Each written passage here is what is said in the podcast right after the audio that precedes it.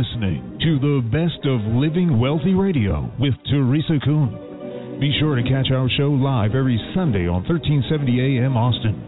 For information, archives, and upcoming presentations, visit our website at www.livingwealthyradio.com. What if there was a place where your hard earned cash could grow safely and sanely without being pilfered by bankers, Wall Street, tax collectors, or other persons of dubious character?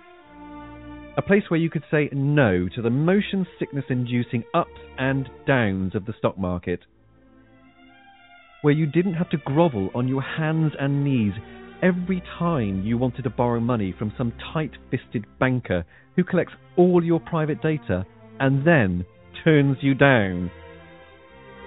Such a world sounds too good to be true, doesn't it? Well, it isn't. All you need to do is call toll free right now and ask for your Living Wealthy Financial Information Packet. It costs nothing and it will tell you exactly what you need to do to chart a more prosperous financial course and take back what belongs to you. So, do it. Call right now 1 800 382 0830. That's 1 800 382 0830. Or visit our website at www www.livingwealthyfinancial.com. You'll be glad you did. Good Sunday, Austin. Welcome to Living Wealthy Radio with your host, Teresa Kuhn.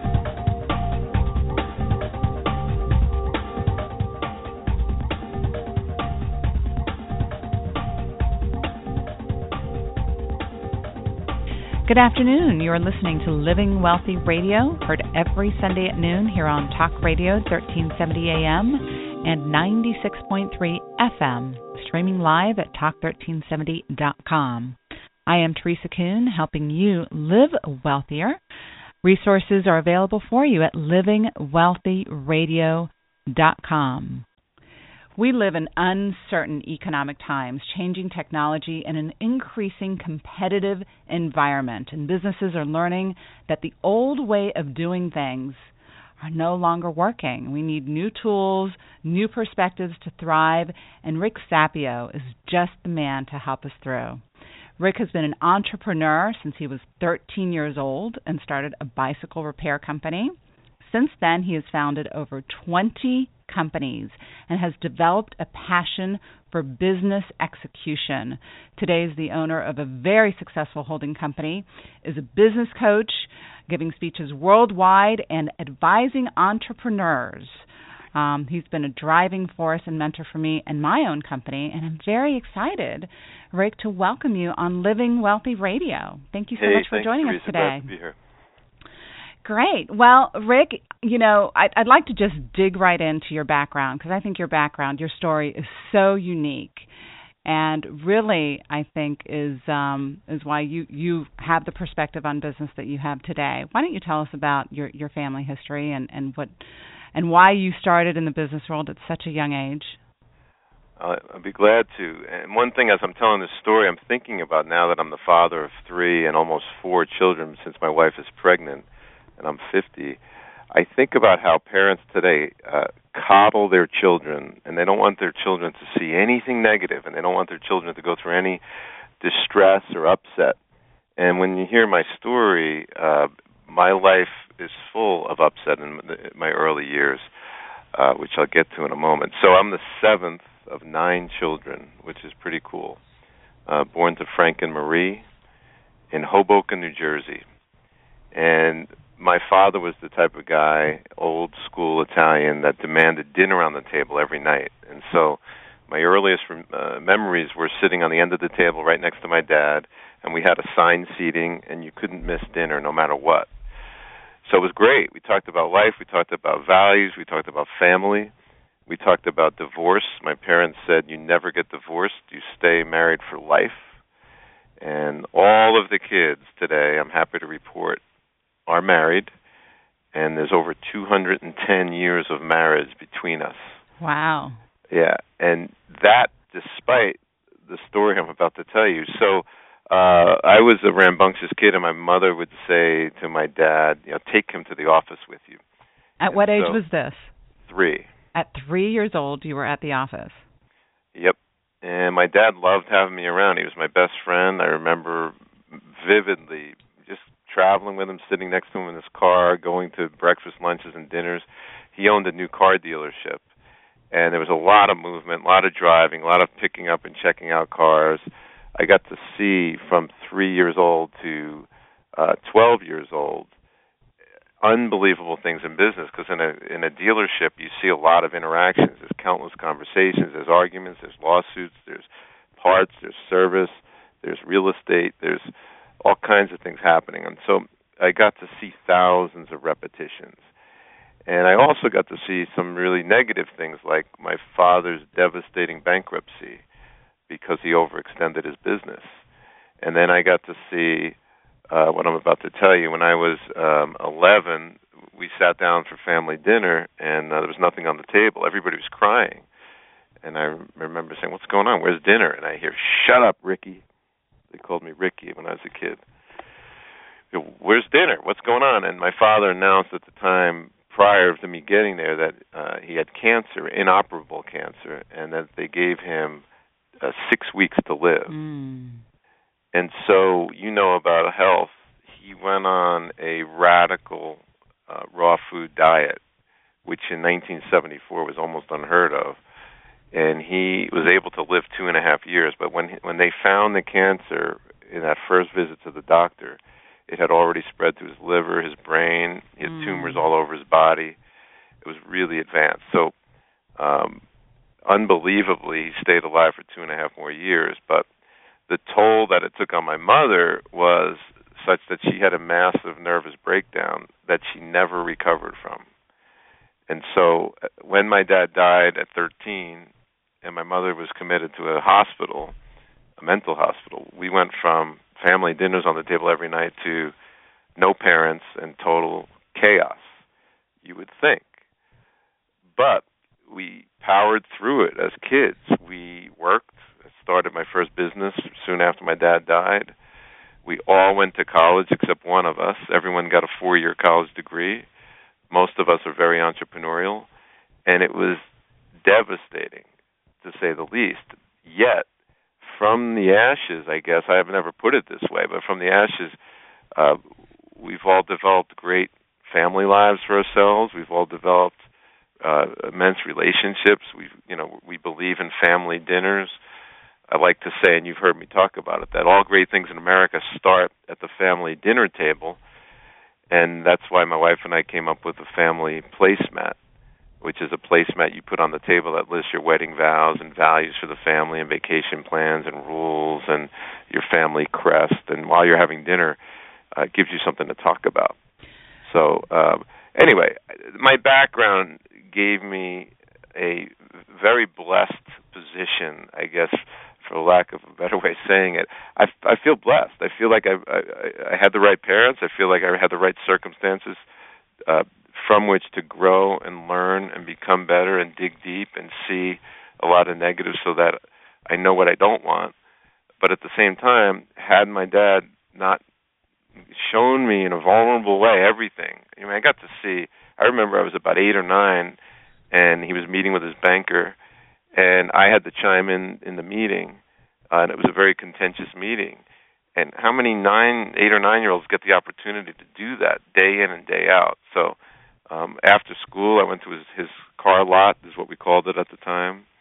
So that is my background, and that's the answer to your question. Very unique background, but you know what's so fascinating to me, Rick, is uh, your father was your best friend. At 13, he died, right? And so many people look back at their childhood and say, gosh, this was the point in my childhood where I went off the deep end or, or things changed for me. What what kind of foundation did your parents set for you and, and your brothers and sisters where you guys thrived instead of going off the deep end? Very simple answer, and it's funny. It's module three in business finishing school. Which is called Using Rhythms to Amplify Success. So let, us talk about Business Finishing School for just one second. That is your mentorship, entrepreneur business school um, online training, correct? Yeah, I decided to take all these lessons I learned in life and put them in an online format for people, and over 800 people have been through the program. And it's basically things I learned my whole life the hard way because I don't want people to repeat the mistakes that I made. And I often say that people generally don't make the same mistake twice. They usually make it 30 or 40 hmm. times. so we don't want you to make it once, never mind twice or 30 or 40. So uh what my parents did that they instilled in us, which, which was incredible, were the rhythms associated with life. So, uh, dinner on the table every night. My uh, parents, after dinner on Friday nights, every weekend from when I was born that I could remember, uh, they had date night every Friday night. They were very much in love. So I got to witness a fairy tale. You know, they had all these kids, but they made us independent, and they used to say to us, "We are primary. Mom and Dad are primary and you guys are secondary. Go figure it out in a sense. And I think all too often today, couples see it the opposite. They they live only for the kids and through the kids, and the kids have this importance about them, and it destroys them later in life. Whereas we knew we were second. We knew mom and dad were first. We knew that they had date night every Friday night. We knew that um, every six months they went on a week's vacation. We knew that um, there were a lot of family rituals and rhythms that we never compromised on. And so that rhythmic way of operating, uh, they said we're never going to move from this house. So even through my father's bankruptcy, we never moved, nor did we move after they died. Fortunately, so they died. I, I refer to it often as they died because I lost my mom and dad at the same time, even though she lived. Um, fortunately, just before he got cancer, they got a life insurance policy on my dad, and it was just enough to pay off the house, mm. which which in the insurance, as you know, you're selling insurance. That was a lifesaver, mm-hmm. no pun intended. Mm-hmm. So, what they put in our minds and in our uh, lives were habits. Church on Sunday, after church, we would go visit the extended family. We would come home for a big family dinner. And what I'm doing for my young children is exactly the same thing, putting those rhythms in place. And I noticed with a lot of families, I had this is an interesting story. A friend of mine said, "I heard you, you you're a really good cook." I said, "Yeah, I'm a great cook." So he said, "Well, we we want to have dinner." I said, "Well, let's do a typical Sunday dinner." So I I emailed his wife and I said, "Order these things and I'll come over and I'll cook." So I go to their house. It's, it's in Texas, in Dallas. Cook this great meal. I have like three courses in my mind to lay it all out. And then um, uh, the, the young son, he was about six. He comes in, he grabs a plate, and he goes up to his bedroom and closes the door. Mm. And then the wife does the exact same thing. And then all of a sudden, it's me and him sitting on the couch. He's got his feet up, and he said, "We've never used a table in this house." So immediately I got upset. I grabbed everybody. I pulled them down, and put them in, in the dining room table. So I had three kids with pusses on their face, wife with a puss on her face. We don't do this. This isn't what we do. I said family dinners are meant to be eaten together, and that was bizarre to these people. But unfortunately, that's America. And so I want to change that. But I'm answering the question of what did my parents do? Rhythms, consistency, church every Sunday all of those things that I live with and think about today. You know, Rick, you're you're wildly successful by you know all means, right? By all standards, you you've accomplished so much. And what's very interesting to me is that your values are so old-fashioned, and what you teach is just foundational and basic. Just going, you know, going back to you know family rituals, family time. At 50, having four kids, now your wife's pregnant with the fourth, you're obviously very optim- optimistic about the future and about your family. And um, that's just so interesting that you go back to just the basics family mm-hmm. time, um, the, the family values, the placemat, the conversations.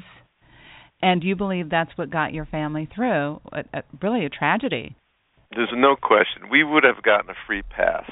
Uh, growing up in and around Hoboken and seeing a lot of crime and the mafia and all that stuff, and a lot of friends went the other way. in the in the 60s and early 70s, there was a lot of corruption and areas that I could have gone. And what got us through that was exactly what we're talking about here. And I would have gotten a free pass if I became a drug addict or an alcoholic. Oh, well, his dad died, his mother disappeared. But obviously that didn't happen. So um, that's why it's incredibly important, I believe, for all you parents out there. Stop coddling your children. Make your spouse a priority. Let your kids know that your marriage is more important than parenting. And you know what's going to happen? You'll become a better parent because the kids will become more independent. And I've learned that uh, in many different ways, exactly what I just said. So, uh, I want to give you an opportunity to brag about your accomplishments in the business world because, um, for the benefit of our listeners, to know who who it is, you know, who you are and what you've accomplished. Um, you've recently spoken at TEDx. Um, your well, go ahead, start bragging. Well, it's not my nature to brag. I would That's say why that, I'm pushing uh, you. we, uh, I was very fortunate to uh, be able, because of a mentor, when I was 11, just when my father became ill, my mother sent me to live with an extended relative who I'd never met before. And he took me to lunch. I'll never forget. He was kind of a gruff old man, but he owned an engineering company. And he said to me, uh, "I heard you're good in math.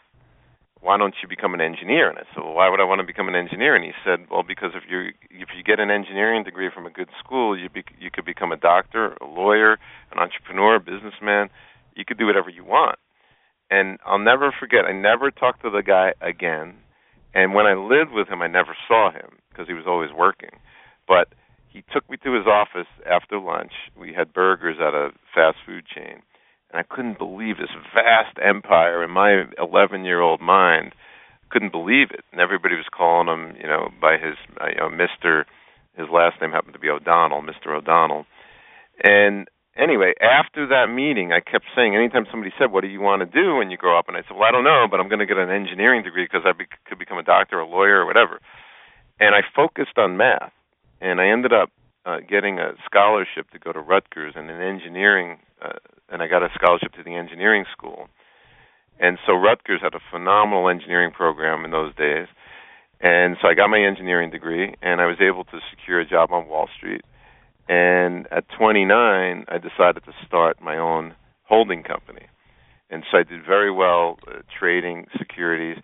I was not a um, a uh, trader where you just stare at a computer. I went out and found businesses to give us their money, and it was it was I was mainly selling uh, bonds and mainly distressed bonds. So I was able to interact with some incredible people all over the country, uh, names you would know and did very well and then decided to start my own business at 29 and what I'm most proud of if this is a form of bragging is for the last 20 years I've come to the same office in with the same uh in the same building with the same desk this is a desk I'm tapping it right now that uh, I bought 20 years ago and it's just been great. We've been able to invest in 75 other companies through our holding company.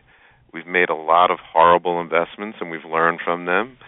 Uh, but fortunately, many have been good investments.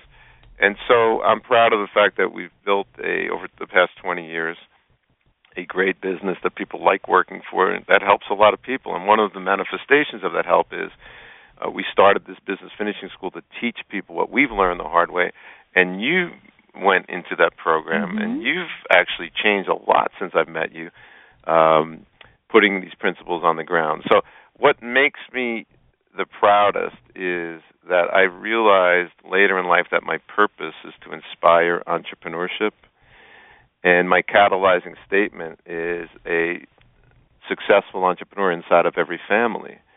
And what our business does now through its investing and through buying companies and through educating people on business principles is we're manifesting that purpose of inspiring entrepreneurship and the vision, which we call a catalyzing statement, of a successful entrepreneur in every family. Just imagine, Teresa, if every family in the United States, and let's go for the world, if everyone was raising successful entrepreneurs, how incredible would the world be? We wouldn't be so dependent on uh, government. the government.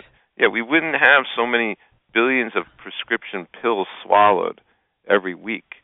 Billions of prescription pills because we can't figure out why we can't get on purpose. I believe that every day that goes by that a human being listening to this show is living, every day that you're living without being on purpose, the world is being ripped off because the world wants your purpose. They want you to live on purpose. They don't want you to be frustrated and depressed and popping pills and not knowing, you know, where your life uh, will take you. You've got to you've got to take your life somewhere. So anyway, um, why don't you ask because I'm going to go start ranting. Ask me another question. Well, well, I so agree with with your catalyzing statement. I hopefully have raised my child to think independently. I have raised him to think like an entrepreneur. Um, he recently got a job as a host at a restaurant, and the day he was hired, the day he started, I sat down with him and I said, "Okay, you're starting a, as a host. This is great. You're starting, you know, at the most basic position. I want you to look at the the server position and the manager's position and think about if you own the restaurant, what would it look like?" I wanted him to think big, and I remember my husband's listening to the conversation, going it's his first day. And I'm like, no, I don't care if it's his first day. He's got to think bigger than his position. He's got to think bigger than, you know, his little what what the world might think a little host job. Entrepreneurship, what does it require to be an entrepreneur? It requires you to sweat and think and be creative and and live on purpose. And it can be energizing and it can be depressing but it makes you feel alive. Mm-hmm. as opposed to how many how many people in this world are just robots just yeah. I love the definition for entrepreneurship because it fits anybody. And if you watch the tedx talk um, I was giving a speech to a group of stay-at-home moms and talking about you know inspiring entrepreneurship, and the woman raises her hand and says, "Well, I'm a stay-at-home mom. I'm I'm not an entrepreneur." And I said, uh, "Well, I all due respect, but my definition of entrepreneurship is taking responsibility for outcomes." And as a mom, you're taking responsibility for an unbelievable outcome, mm-hmm. the future of our planet. And your son, being a host in a restaurant, can be entrepreneurial by taking responsibility for outcomes. How does the restaurant look? How are people's experience in there? How is everything going? Is it clean? Are the other employees happy? You pick an outcome, take responsibility for it, and you're an entrepreneur. So either you're taking responsibility for outcomes or you're being a victim of outcomes. Which one do you want to be? I want to be responsible for my outcomes. Of course. I want my 17 year old to be responsible for his outcomes. So today he's sharing with me how he's serving food and, and doing other things, and I'm, I'm just so proud of him and so excited for him. And he he loves learning. He's energized to go to work. He loves his job, and he's working Friday and Saturday nights as a 17 year old and loving it. Awesome. I could not be happier as a mom. Could not be happier. So what you're teaching, Rick, through the business finishing school, is not only um, uh, principles for business owners, but principles for living. No doubt. A business is a manifestation of a person, and it starts with a purpose. And, you know, ironically, there's so much crossover. We've had people get in the program. This has only happened a few times, but I love it. The first module is, is called values based decision making. And what I've learned about values based decision making is if you make decisions, every decision in your life, from a set of values, and you transpose that way of thinking to a business, you look at a company like Apple. The reason why Apple became the largest market cap company on earth at one point was because they'd never violated their values. Well, think about a human being. Let's go back to the human being side. Having a set of values that they never violate how successful would you be if you never value I mean you never violated your values? And mm. so we've come up with this thing in module one called uh, the um, the doorman the door, principle. Yeah, the doorman I principle. love so, it. yeah, imagine that you you for the listeners out there, imagine that you come up with a set of values that are very concrete, you know, family first or whatever you your values are. My my number one primary value is simplicity. I like to keep everything in my life simple. But you, I have 11 values that I live by. So you have a doorman, an imaginary doorman, guarding the door into your life. So I want you to imagine that you this this room of your life has one door in. Anytime somebody comes into that room of your life, they are with you forever. And what I have learned is every single time I let someone or something, like a project or a business, into the door which enters the room of my life, they stay there forever because they're part of me now. So a guy was arguing with me. He goes, "Well, that's not true. I I, I divorced my wife 20 years ago." Mm. And I said, "You did, but you're still paying alimony and you hate her guts." He goes, "Yeah, good point." And on a spiritual level, right? Maybe not a physical level, but a spiritual level, an emotional level, that marriage Yep. is still there. Yep. And so if you imagine that from this point forward, you draw a line in the sand in your business life and in your personal life, you are never letting anything past your doorman and into your room unless it completely aligns with your values. How much success would you have?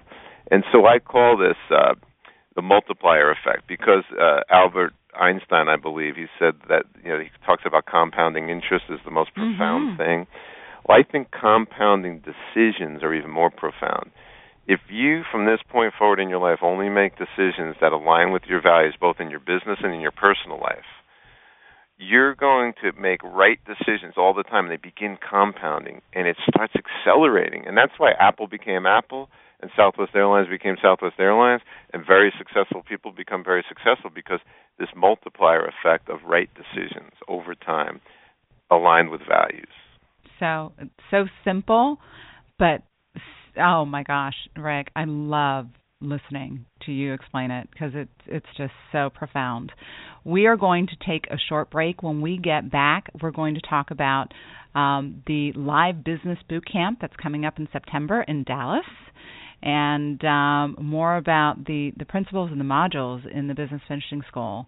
So uh, this is Teresa Kuhn with Living Wealthy Radio, and our guest today, Rick Sapio. We will be right back. You are listening to Living Wealthy Radio with Teresa Kuhn. Catch Teresa every Sunday at noon and be sure to visit livingwealthyfinancial.com for more information or call 1 800 382 0830 to set up a consultation with Teresa. She's local and excited to speak with you. Good Sunday, Austin. Welcome to Living Wealthy Radio with your host, Teresa Kuhn.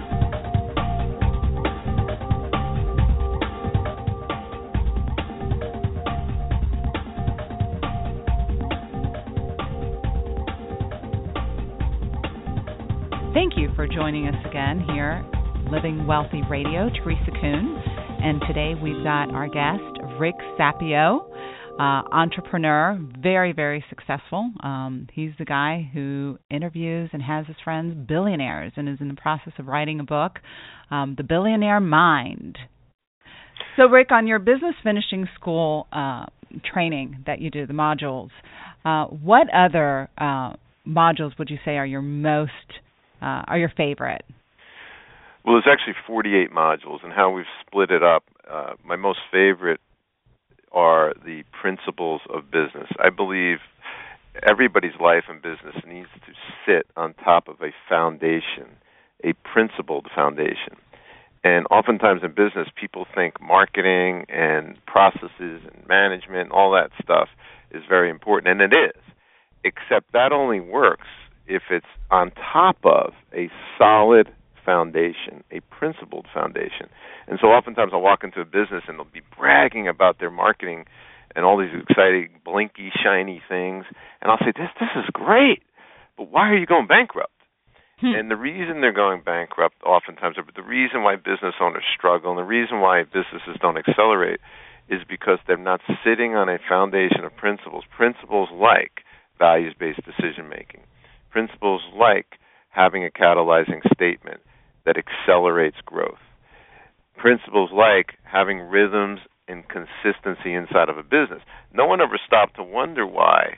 Um, you know, uh, well, they don't know about Lovey's Pizza, but Lovey's Pizza was founded the same year that Domino's Pizza was founded, and Lovey's has one store 30 years later, and Domino's has 11,000 stores, and that's because Domino's had rhythms and consistency of service and uh, objectives and all of those things. So I'm now uh, the next module that I'm thinking about in the principled section. So the, the, the foundational principles of business are the 12 modules that make up year one.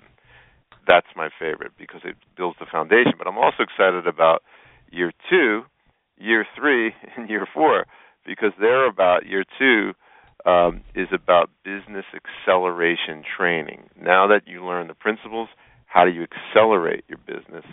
Year three is about accountability, and year four is about legacy. But let's stick to year one. I want to answer your question.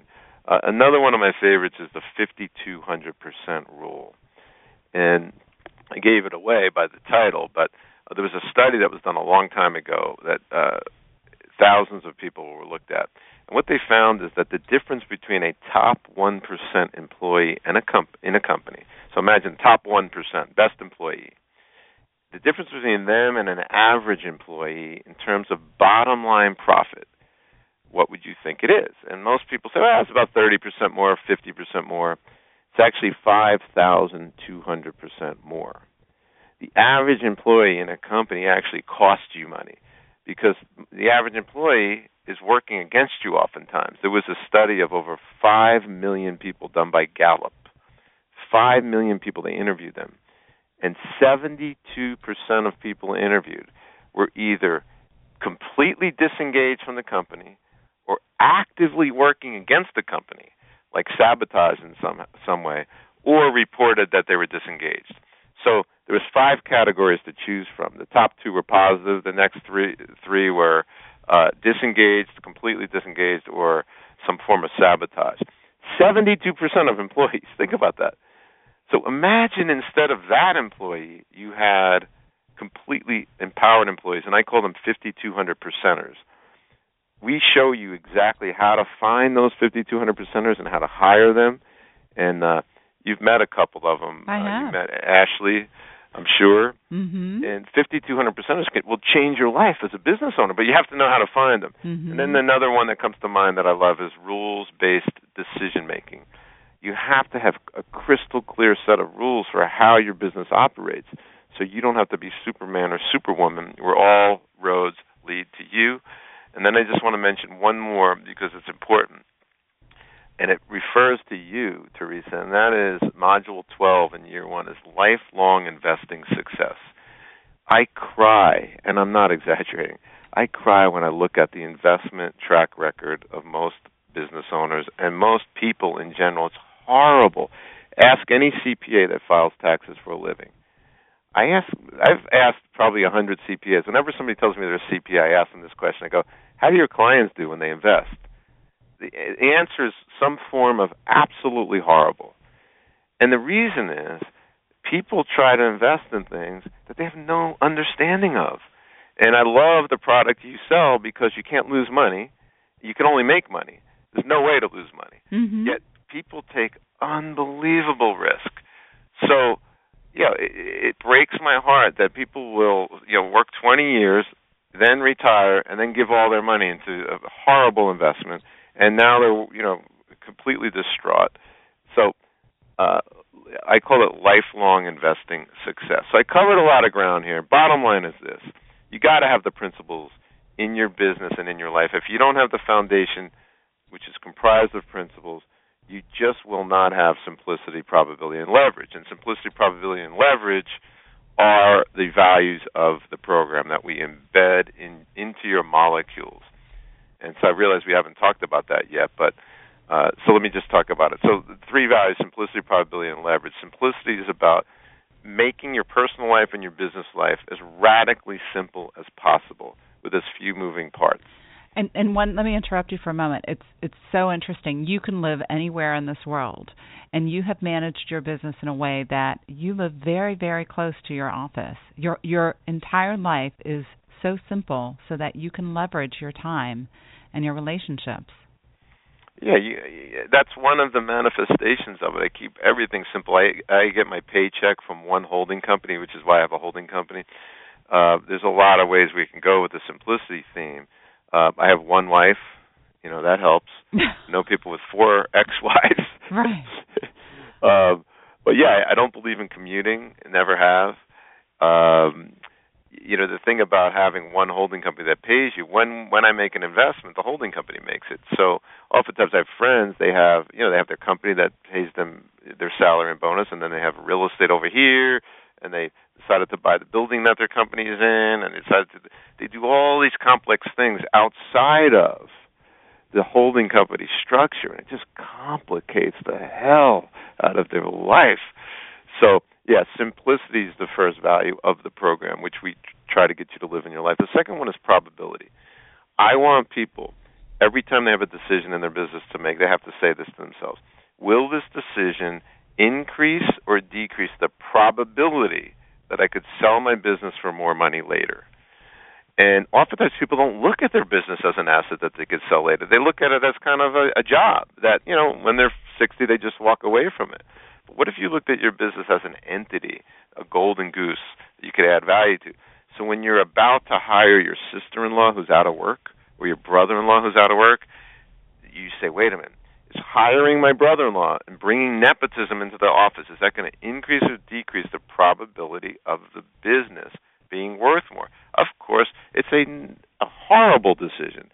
Why not find the best CFO you could possibly find or the best head of sales or the best whatever, rather than uh, having a, daughter, cousin, brother-in-law, etc. And then the last thing is leverage. Leverage is really simple. Do things through other people, other entities, other other companies, etc. And I love the exercise Bill Gates taught me uh, through a book I read that he wrote. He said at the end of every business day, at the beginning, I would look at every single solitary thing I did. I took take my entire list of tasks, and I would put somebody's name next to it and assign it to them the next day. Mm. So his yeah, his job was to eliminate everything he did except what his purpose was, which was programming. So Rick, you and I both know many, many, many business owners who are just working for the paycheck. They do not have a bigger vision of what their business could bring for them or what what their business can do for them. You know, one of the I think um, most important things that the Business Finishing School does for business owners and people is it gives them a vision of what their company can be like, right? What their life can be like. Um, you talk about um, these business owners that that are really just have a job. Um, they're not thinking about what they can sell their business for. They're not thinking about how they can position their business to work for them instead of them working for their business. They're really an employee of the business. Talk about that because um, I think that's you know most business owners don't see themselves as as having a business.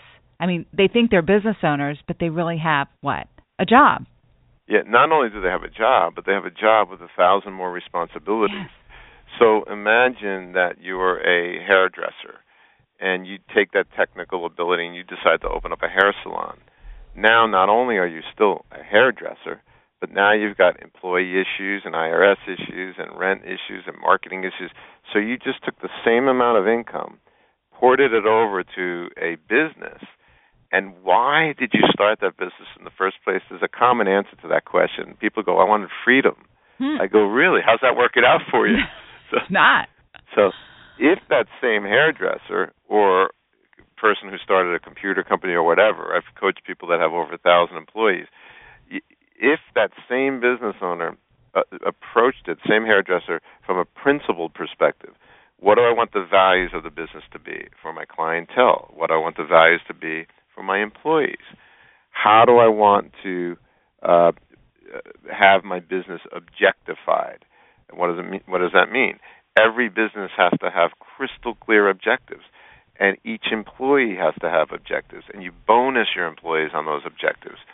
And how do I want my business to be rhythmicized? It's the word I like to use.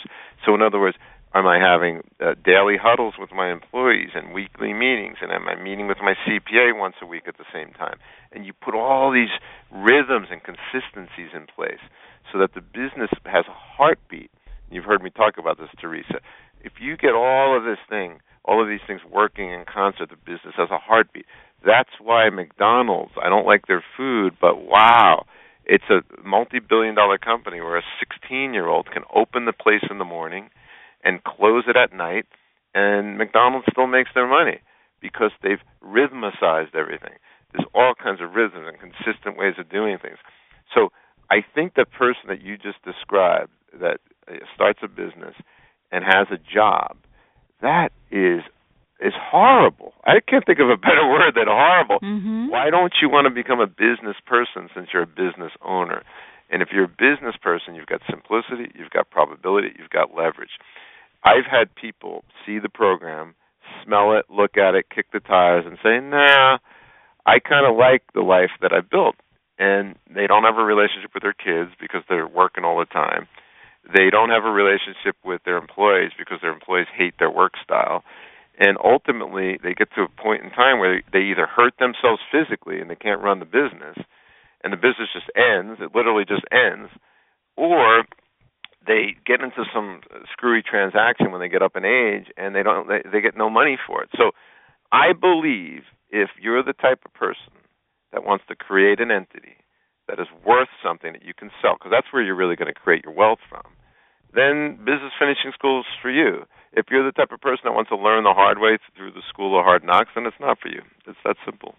And it's the simplest way to, to learn, really. You, you've got your video modules online. You take a module every single month. You work on that lesson for the month, and then you start the next one. Yeah. And there's a workbook. And one thing I'm excited, you're going to be at the boot camp. You're going to bring your listeners there that come. Mm-hmm. We're inviting Um, our listeners to, to come in September. And you're going to have them at a private dinner. That's right. So, yep, we'll have 300 people there. So the cool thing about the, the, the live boot camp, so the website that we set up for uh, you is livebusinessbootcamp.com. Uh, dot com. com. Mm-hmm. Yeah. So it's the weekend of September 27th. So on the 28th, that's Saturday, we're going to have a private dinner. You're going to have your listeners in the room, and they're going to learn about uh, obviously what you do and how it fits in. But they're also going to learn about the foundational principles of business. So it's going to be a good symbiotic relationship between us. Absolutely. And the business boot camp, I've been to, um, I think three now.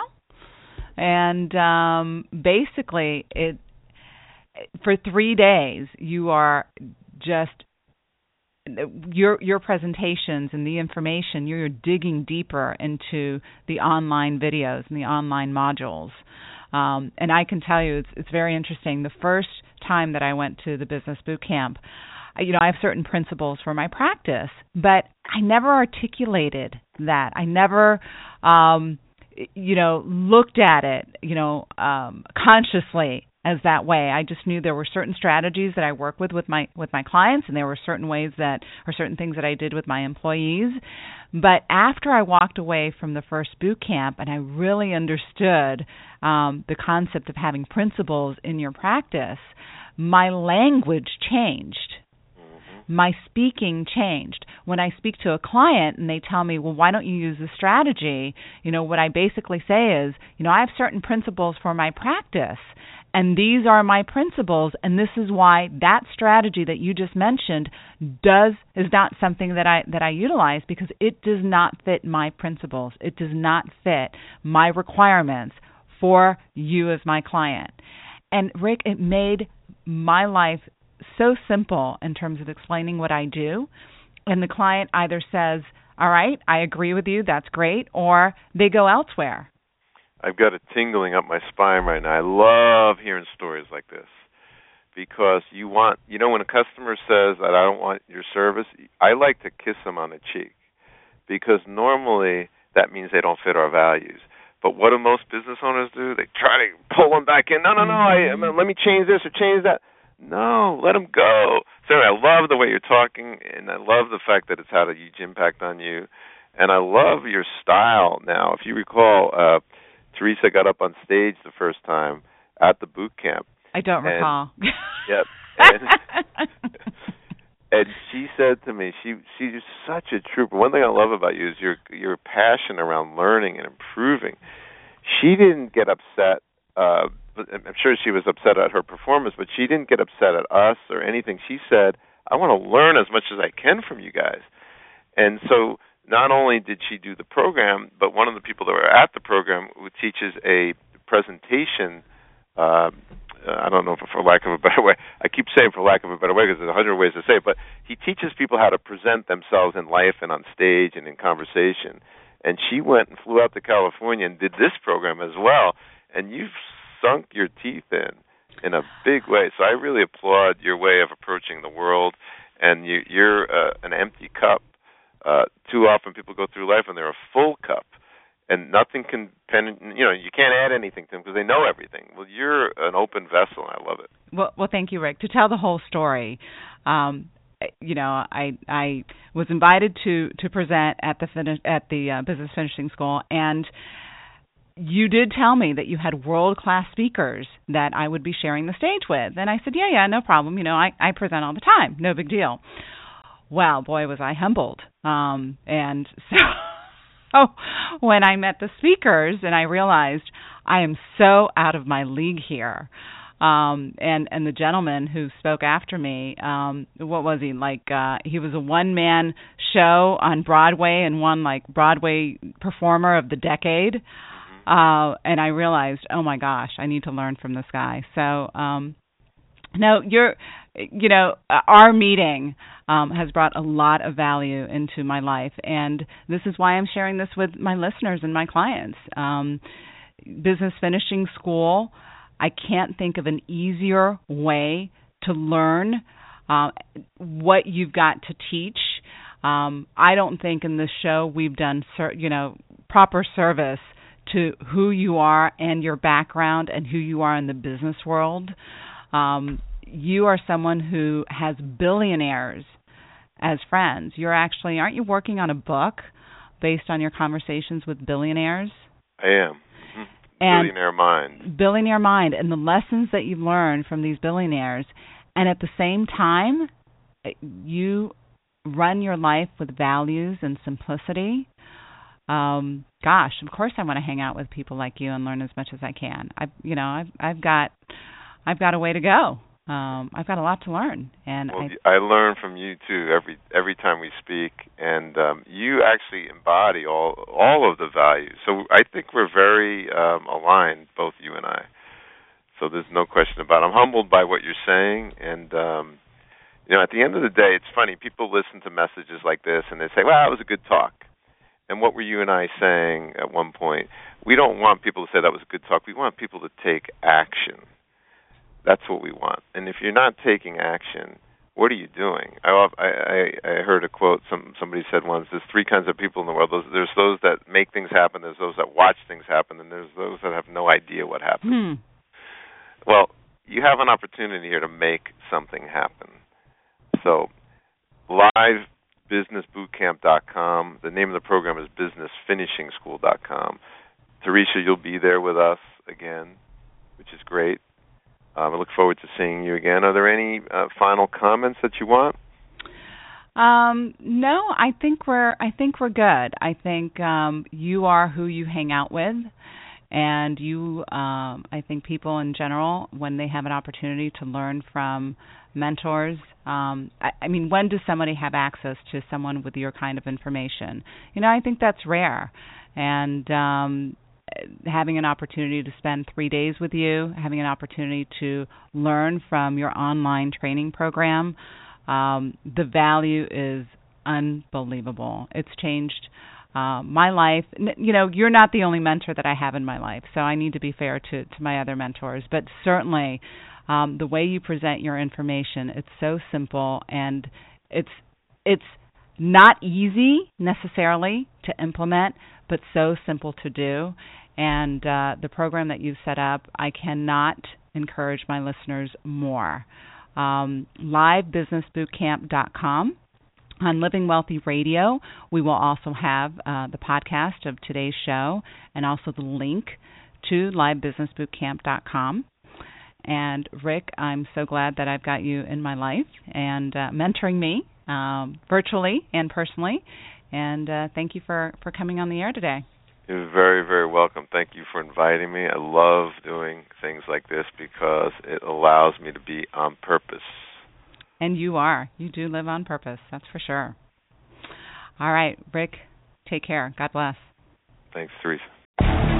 This presentation is for educational and informational purposes only. The info being presented does not consider your particular financial objectives or situation and does not make personalized recommendations. This material is not intended to replace the advice of a qualified tax advisor or legal counsel or other professional, and you should not use the information in place of a personal consultation regarding your specific situation or needs prior to taking any action based on this information. We believe the info provided is reliable, but we do not guarantee its accuracy, timeliness, or completeness.